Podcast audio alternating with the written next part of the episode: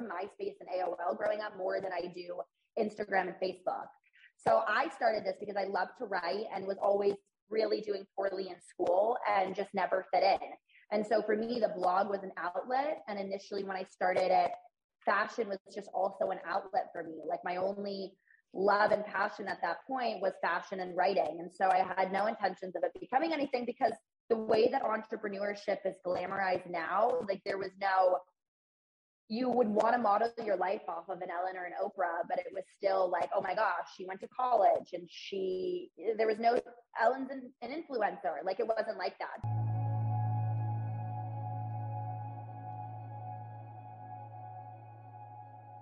Hey, welcome back to Normalize the Conversation. Today I'm here with Alexa Curtis, host of the weekly podcast, The New Unfiltered, founder of the Be Fearless Summit, and host of Fearless on Localish. Alexa, thank you so much for joining me today. How are you really? I'm good. Thank you so much for having me. Of course, I am so excited. So I listen to your podcast and the first time I listened, I just felt so connected. For the first time, someone else had been like, I started a blog when I was 12 and it was difficult. And I wanted to, as you got through it, I wanted to be an entrepreneur. And you talk about wanting like a talk show like Ellen.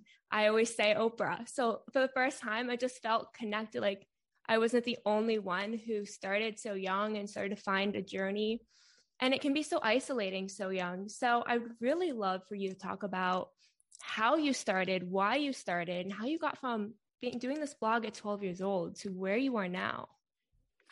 Yes. Well, that is so cute because I always said that too. And I feel like over the years now I've like kind of shifted. But I mean, obviously, Ellen and Oprah are two of the coolest people out there. So I think anyone who models their career and life after them, it's incredible. So just bravo to you as well. But I did grow up in a super small town in Eastern Connecticut called Mansfield. Never fit in. And when I was seven, my dad was wrongfully convicted and put in prison in Rhode Island. So the year that he got out is the year that I started my blog.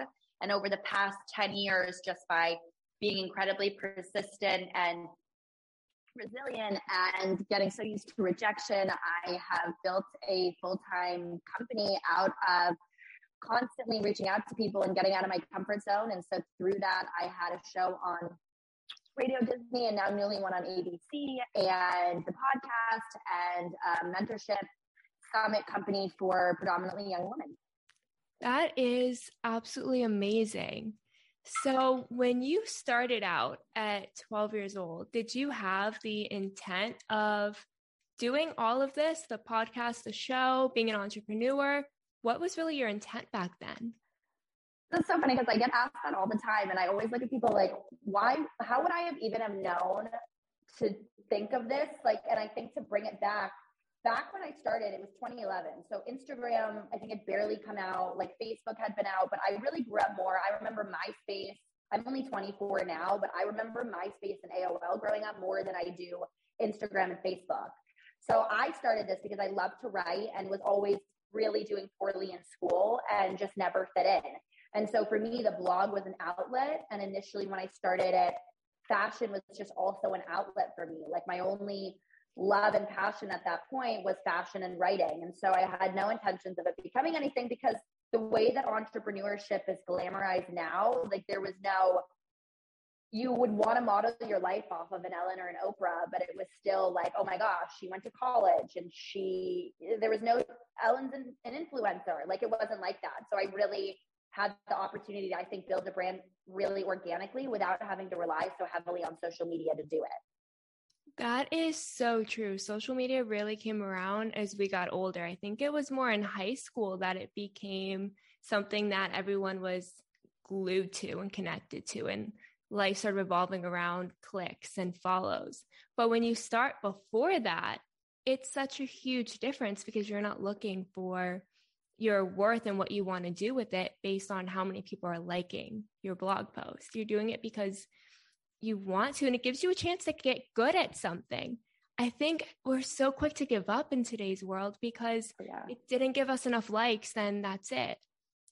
But during that journey, did you ever feel like, you know what, I want to quit? I'm not good at this. I'm not good enough. Of course, I still feel like it now. And I think that any entrepreneur, I mean, I think really until you've probably built an incredibly successful business to where you're close to selling it, I think things like imposter syndrome, self doubt, not feeling good enough will always be a part of this journey. And I think the upside of those feelings, as like sometimes negative and frustrating they can be, that's what keeps you going. And that's why they say, I think it's like what 90% of small businesses or something close in the first year or something like that. A lot of people can't deal with these feelings. You really have to be a certain type of person to persevere and constantly be pivoting and trying new things and be willing to fall down and get back up. Exactly. And you fall down a lot along the way, and that's okay. And that fear of failure and rejection can be so great. So, along your journey, how did that impact your mental health? It's been highs and lows, I would say, honestly, since I really started doing this full time. I mean, I always struggled with anxiety and depression. I would say that one of the reasons I even changed my blog to be off of fashion and to be more on social media and mental health is because when I was 16, I really started struggling really heavily with depression and a lot of eating issues as a young girl, or I guess a teenager at that time. Uh, and so the more that I have tried these new things and I think reached out to more people and kind of enabled myself to have this kind of lifestyle, there is, I would say, a side of that that I think a lot of people don't see, which is the frustration and the rejection and the self doubt. And like I mentioned, I think until you really are at the top, those feelings don't go, don't go away. And so I do, of course, have moments and weeks, even last week, for example, where it just hits me differently. And sometimes I have to go back to therapy or I feel like I need some more help and more clarity. And a lot of times that just comes down to taking a week off. And I think the term burnout is so utilized now because so many more people probably experience burnout because of the fact that there's so many things you can do and so many resources and whatnot. Uh, and so, yeah, I, I struggle with it uh, every day, and some days are great and some days aren't so great, but that's just part of the journey. That was such an authentic take we tend to only see the success, the good parts. We don't see all the frustration, all the stress, all the highs and the lows. We only get to see the highs. And we look at someone who seemed like an overnight success, like Jeff Bezos, right? We look at him and we see Amazon. We don't see the guy who was sitting in the office by himself with a goal, or didn't even have a goal yet, was just working towards mm-hmm. something. And just for you to talk about how there is so much behind the scenes that you don't see, and it's okay to take a week off. People feel so guilty about that. How do you kind of manage? I think a lot of young people specifically feel that because we have to earn our way, we have, we're at 23, 24, we don't have the ability to take a week off. How do you give yourself that time and space to say, you know what, I deserve it?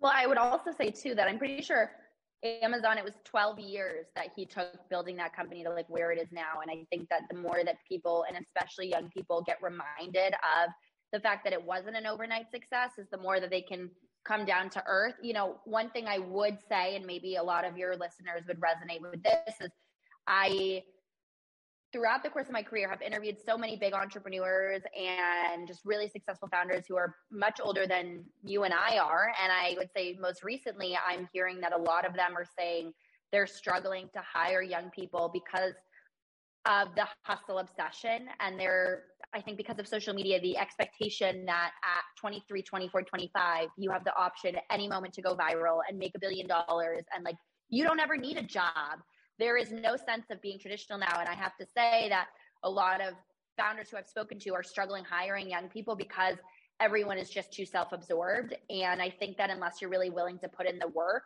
and go through the process that you're really going to limit yourself regardless of what you want to do. But that being said when it comes to things like burnout and taking time off i've always really struggled with that feeling really guilty about it. But i think now because i've been doing it for so long and i know that if I'm in that state, that's not a healthy state. I'm not bringing any value. And it's just, there is nothing that should be sacrificed in terms of your happiness. Like, there is no point in me doing this if I'm unhappy, like I was last week. Uh, and that word happy is like kind of so fluid. It's like it means something different for everyone.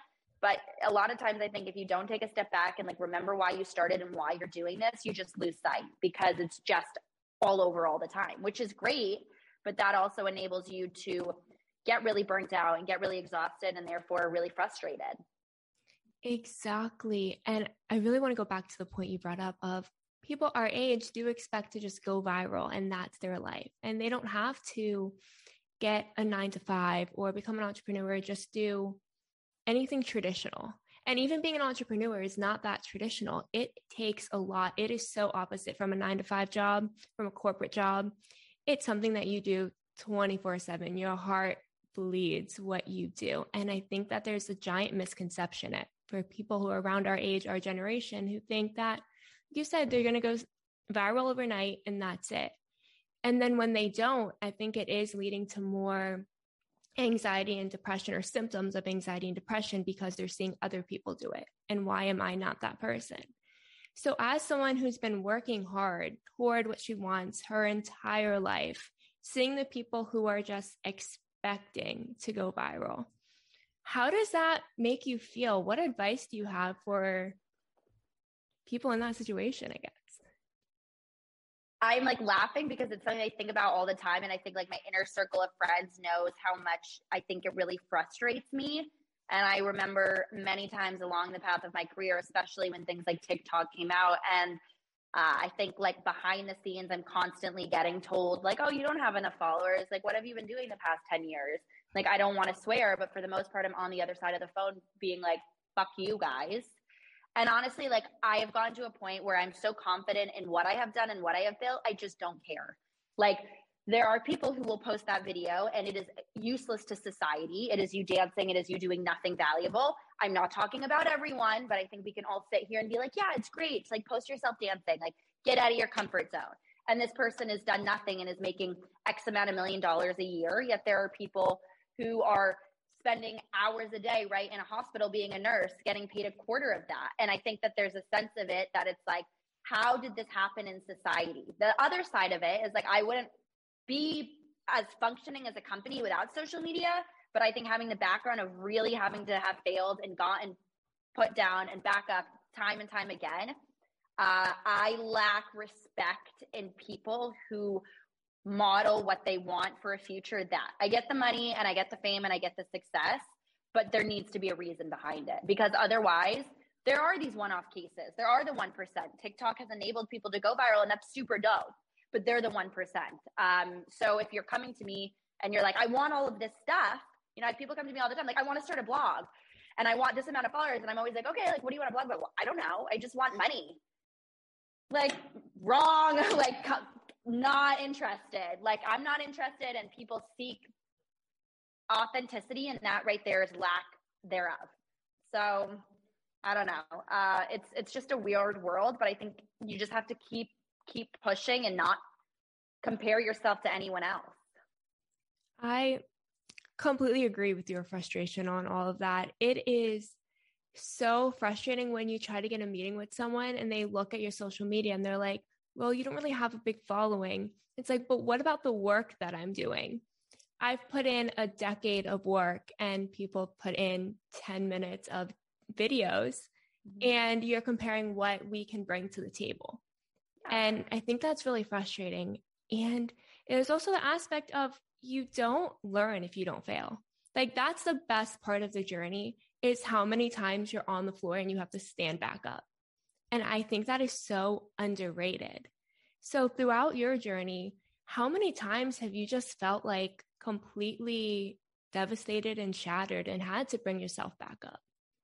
So many times. And there's multiple times that I can remember that I think really looking back were monumental for me to grow. And I will say, as a business owner and as someone who has not gone viral and really has built this over the course of, I guess, a decade, those moments for me are what I believe will make me ultimately worth way more money than someone who had like a one hit wonder video from TikTok. And the reason I say that is because I learned so much from those. Like when I, I had pitched a show, I think in 2017, I was living in Boston, didn't go to college, to a massive producer, had this meeting. It was terrible. He was like, I've never had someone, and I, I remember every moment of it so visibly be like you are such a failure and such a disaster and unless you can get a celebrity behind any of your ideas you will never succeed and then i was like okay cool thanks for coming in like grab a coffee on the way out uh, and i remember i sat across the street and i was with a childhood friend of mine at the time and he was like i'm going to record this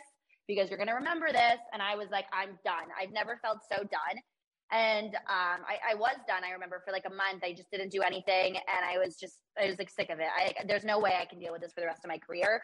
And then three years later, where do you think I filmed the show I had on Radio Disney at the building, literally that I sat on and cried across the stairs from this production company. Uh, so that was a moment that I remember. I remember when I left Disney, I felt um, I went into like a really deep depression. I remember that, and it ended up happening for the best because Radio Disney ended up closing down.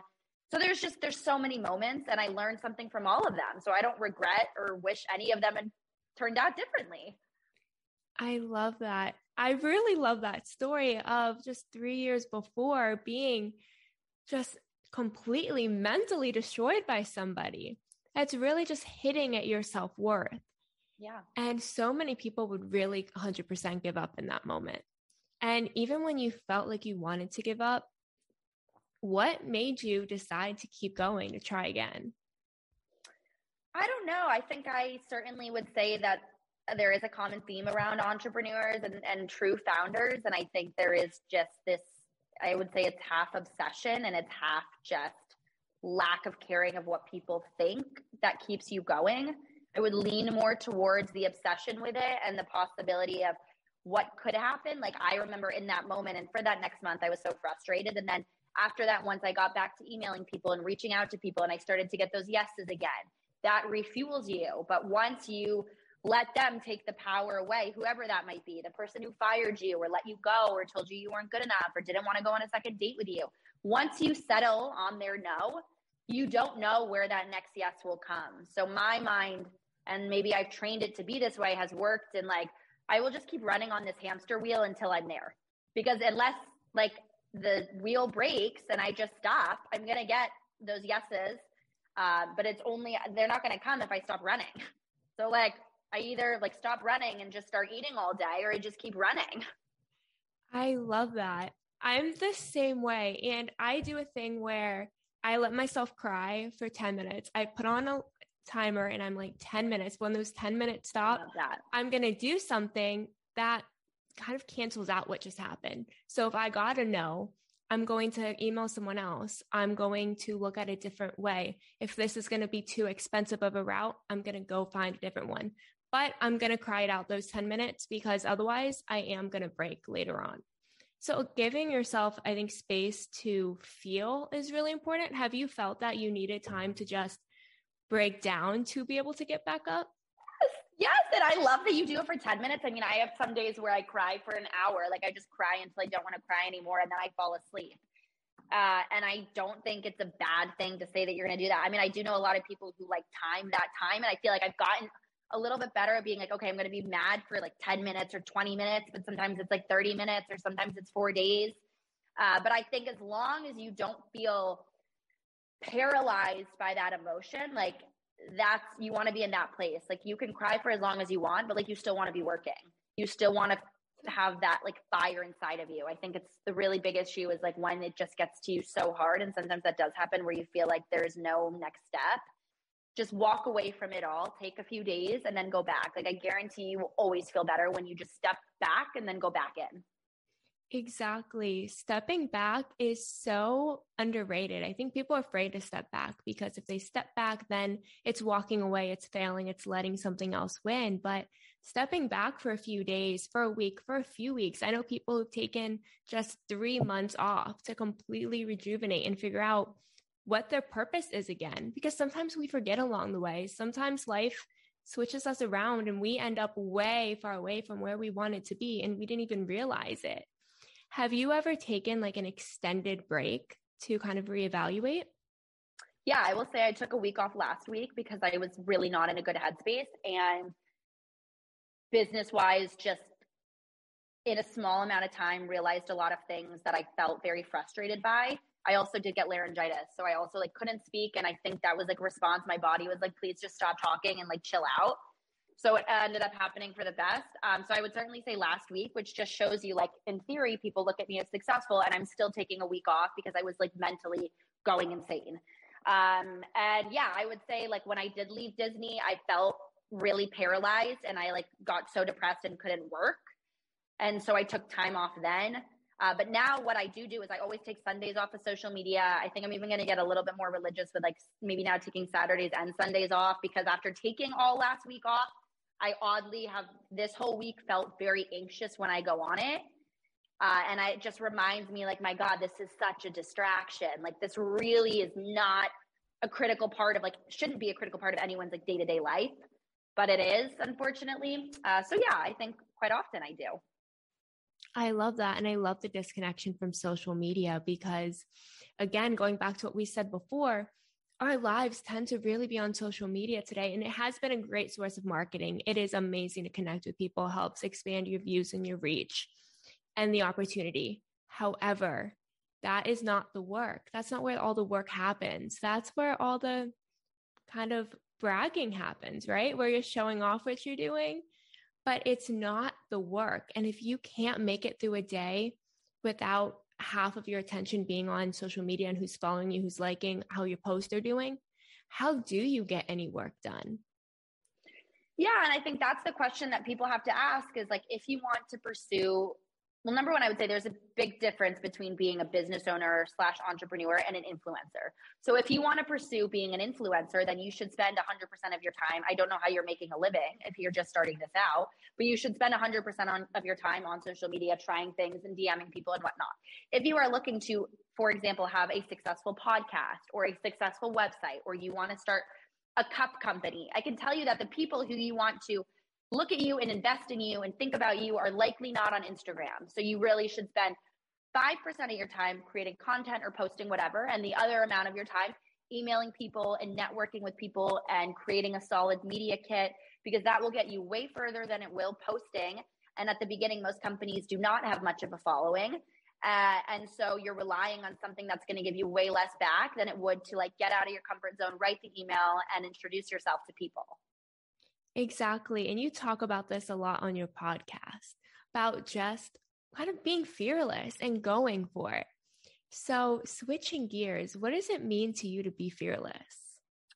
To me, being fearless means doing something small every single day that gets you out of your comfort zone. And I think whether that is something like going to a new coffee shop, and I was on someone's podcast earlier and he was like, I don't understand like how going to a new coffee shop is going to help you figure yourself out. And I was like, well, let me tell you, number one, you don't know who you're going to meet at this coffee shop, right? So like bring your business cards because behind you in line might be the one person you've been wanting to work for. So you better be prepared for that. But number two, going to somewhere and realizing like I like this and I don't is helping you decide in life what you like. So it doesn't matter whether you're going into a coffee shop or a Walmart or you're picking out chairs for your apartment all of those decisions are decisions that are leading to help you ultimately figure out your identity. And I think that whether you go skydiving or you try a new coffee shop, you are figuring something out about yourself. And so that is really to me what being fearless is is doing something every day that does get me out of my comfort zone and it can be big or it can be small but i will always learn something about myself what inspired you to decide to start being fearless and taking that step out of your comfort zone every day well, when I, so I was, I think I was living in Boston and I had started, before I got the Disney show, I was like doing so many different things to try and kind of like live. So I was doing TV segments to afford to like blog most of the time. And from doing all of that, um, which is because I didn't go to college, like really making a living was specifically from these TV segments, I had started this thing called Fearless Fridays. And I don't even know where it came from. I just one day was like, okay, this sounds like a Fearless Friday. And, and I was doing things every week. And then I pitched a show, the one that I sent to Disney. I sent an email to 466 producers and got one reply from someone at Disney. And simultaneously, there was a manager in LA who had seen me on a TV segment. And so I went to LA and I think it was like 2018, I think the, the winter of 2018. And I took a meeting with the management company and I took a meeting with Disney. And when I was at Disney, they were like, it was the head guy there at the time, you know, what what is this idea? Like you seem to have done all this stuff in your career, but like I'm just still not sure what to do with you. And I was like, well, I can tell you something that's really resonate with people is I started Fearless Fridays and people a lot of like young people are really loving doing this every week with me. And that idea really just stuck. And then from there, when we were coming up with an idea for the show, they didn't want to like legally they couldn't take Fearless Fridays because I had made Fearless Fridays a thing. So they just came up with Fearless every day. And then I got Fearless here on my arm when I got the show, and then it just stuck with me. And now I, I realize that that word to me is a huge part of me because I just love the ability to fall down and get back up. And I think to try new things, you have to be willing to do that. I absolutely adore everything you just said. But yes, learning to get out of your comfort zone and just take it one new thing at a time. And you will find out what you like and what you don't like. And you will fall a million different times. And along that journey of learning to be fearless, were there times where you wanted to send that email, make that call, hand out that business card, and you felt kind of some anxiety like, should I do it? Am I ready to do it? Uh, what do you mean? Like before sending out an email, before handing out your business card, right? You want to do it, you're ready to do it. I'm going to be fearless. Have you ever stopped and been like, kind of just felt some anxiety, or were you always just go for it? I've always kind of had this mentality. And I think the reason that I've always had this kind of go for it mentality is I didn't know anything else. I mean, I assume like maybe at the beginning of my career, probably when I was like 14 or 15. But I think because uh, I was, I, I, would say initially, like I probably was told yes more than no with what I was doing because of the fact that I was so young. And I think most people who said yes to me were just like, I feel bad for you. Like, I don't even know how you have like access to even write this email, like at 14. Uh, so I would say I never knew why not to send it because I was always just like obsessed with the yeses. Like I was obsessed when when I got told I could go to Fashion Week. I was obsessed when the producer I remember of Fox Connecticut replied to me and was like, "You can come on the show." So I just, you know, even now when I get the rejection, uh, it, just kind of just like goes onto my like onto my the next thing because I'm like, okay, like I don't like you know, back when I was like 16, 17, I remember the amount of times I would go out with guys and I would always get so sad that they wouldn't reply, you know, or we'd like make out and then I wouldn't hear from them again, or I'd get ghosted. I mean, I never really online dated, but um, that would happen a lot. Now I go out with guys and I literally, if I don't hear from them again and I see them, I'm just like, it's like so weird you didn't reply to me because I don't know where you think like you're better than me, but like you probably should have replied to me because like it's kind of cool, but like I literally just don't care. So I think like you want to try enough things to where you get to a mindset of where you literally don't care that someone didn't reply to your text because number one, you're so busy doing other things. And number two, you know that you're just way too freaking cool to care. you know what I mean? Like you're just way too, you're way too good to care. So just like move on to the next thing, the next person. And eventually those things will just hit. I love that. I told you before we started that listening to your podcast made me think, okay, I'm going to send this email. I am fearless to an extent. I get to that point where I'm like, maybe I am not good enough to send this email. This may be a, reaching a little too far. I guess you've never really felt that reaching too far. So, what advice do you have to someone who does not know where their limits are? You don't know what you're missing out on by not sending it. And I would ask yourself every time you're thinking, I'm not good enough to send this email or they're not going to reply, why? Why? And if your answer is because I don't have the following, then you better get over that real quick because it's not there. And it won't be until you keep writing these emails and you keep getting people interested in you.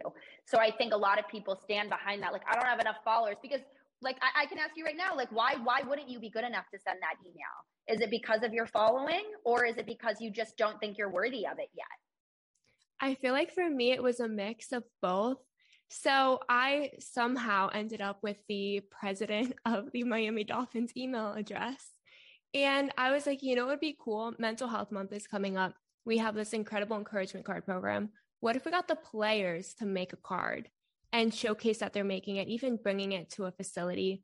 The players do need that kind of exposure. They need the media. Um, it's mental health month, so it gives them the added incentive.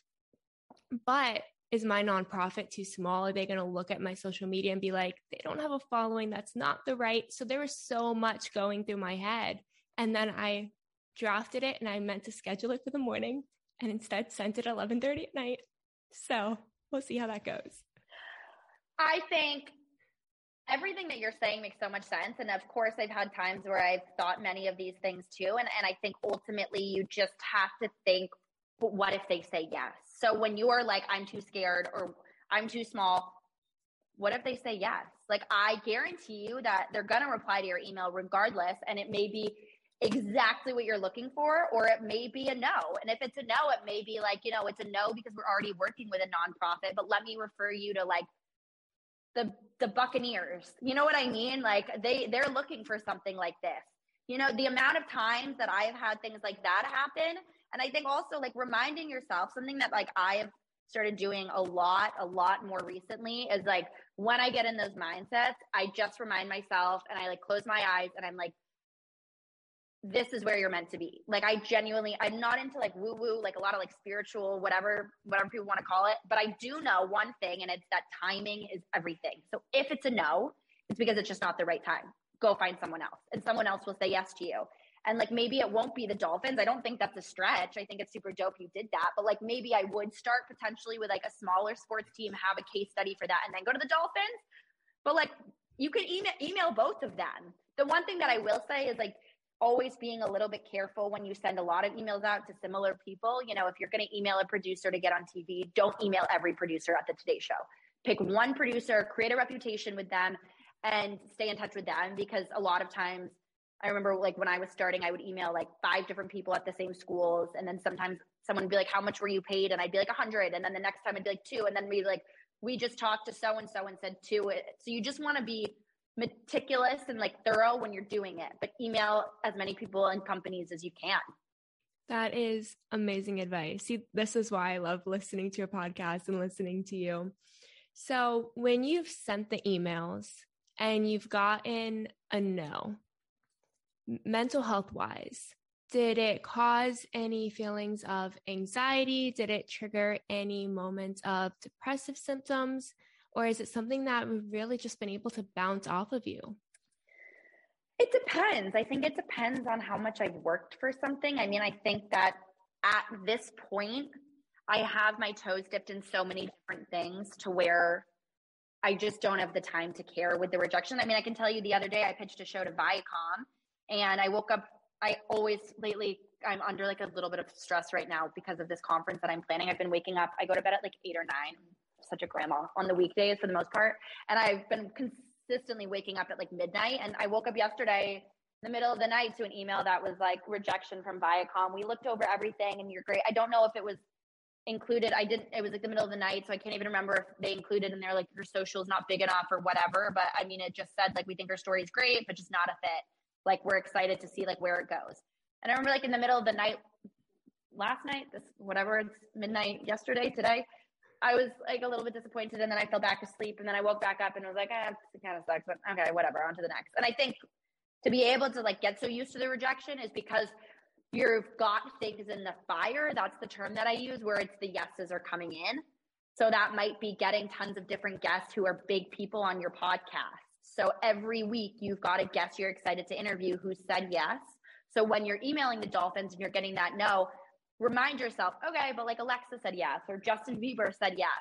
Like I'm going to focus on that. And then I'm going to send 10 more emails out. Like every 10 emails you send to people who you know for the most part are going to say yes, send out 10 more to the people who are like the Dolphins or the Disneys. Um, and try and keep as much of an even balance as you can between the people that are like a little bit easy to either interview or talk to, and then the people who are probably maybe going to say no right now. You don't know, uh, but always keep that conversation going. Like I always have a file of the no's and the people who say no. And therefore, I can always go back to them with a new idea. Like, you got them to reply. Nothing else matters. Like, if the Dolphins reply to you and they say not interested, you got someone looked at your email, probably looked you up. You're good. Like, chill. Go back to them in four months, five months with something else because they looked you up. And that is amazing. Like, that is success in itself. I absolutely love that. I love your never give up philosophy, where I think that so many people, especially young people, expect that they're going to do something, someone's going to say yes, and it's all going to work out. And then someone says no to them for the first time. Because we are raised in a world where we are kind of coddled in today's world. Our parents do try to shelter us as much as they can because they love us. So we're not used to the no and the rejection. And then when it happens, it feels life shattering. Yeah. So, what is the best piece of advice you can give to someone to learn how to become okay with rejection? I think you really have to work so hard to be okay with yourself. And I think a lot of young women look for value in guys, dating apps, whoever they're dating, you know, to say yes to them or want to go out with them. I mean, I personally have struggled that. I'm vouching for like my friends who I know have placed a lot of value on that. And therefore, if it doesn't go well, they get frustrated. And it is all the opposite. Like, you have to keep finding out things about yourself and writing those emails and trying new things so that you are so confident like like i said at the place where i am today because I've tried so many things over the course of time to where that rejection like excites you. You know, if like was I thrilled when Viacom said no? I was kind of expecting when I emailed them that they were going to say no. Like there's some things I'm like there's a possibility. This one I was like, ah, this is probably a no. Uh, but the fact that they replied, like someone at that company took the time to look me up. And also, I think the issue with young people and because of the obsession with social media is everything is taken so personally. Yeah. I mean, it's always so, per- and it's not personal, like it's business. And so when someone rejects you, it's literally because it's not that they don't care. It's because it's not in their budget, it's the wrong time, or they're focusing on a hundred other things and you're just not important. You are important, but you're not important to them right now. You know, there's a thousand million other people who you'll be important to, but it's it's mostly timing. So think like we need to get a little bit like stronger and stop focusing so much on social media give us so much happiness from the likes and stuff so that you really can be like okay like i'm moving on exactly and not tying your worth to someone else's timing really timing yeah. like you said and also knowing that it's really not going to happen overnight going back because with the invention of amazon we get things delivered the same day now mm-hmm. and it's not going to be like that all the time. You're not always going to get what you want right away. They may never answer your email. They may answer your email four weeks later, months yeah. later, that same day.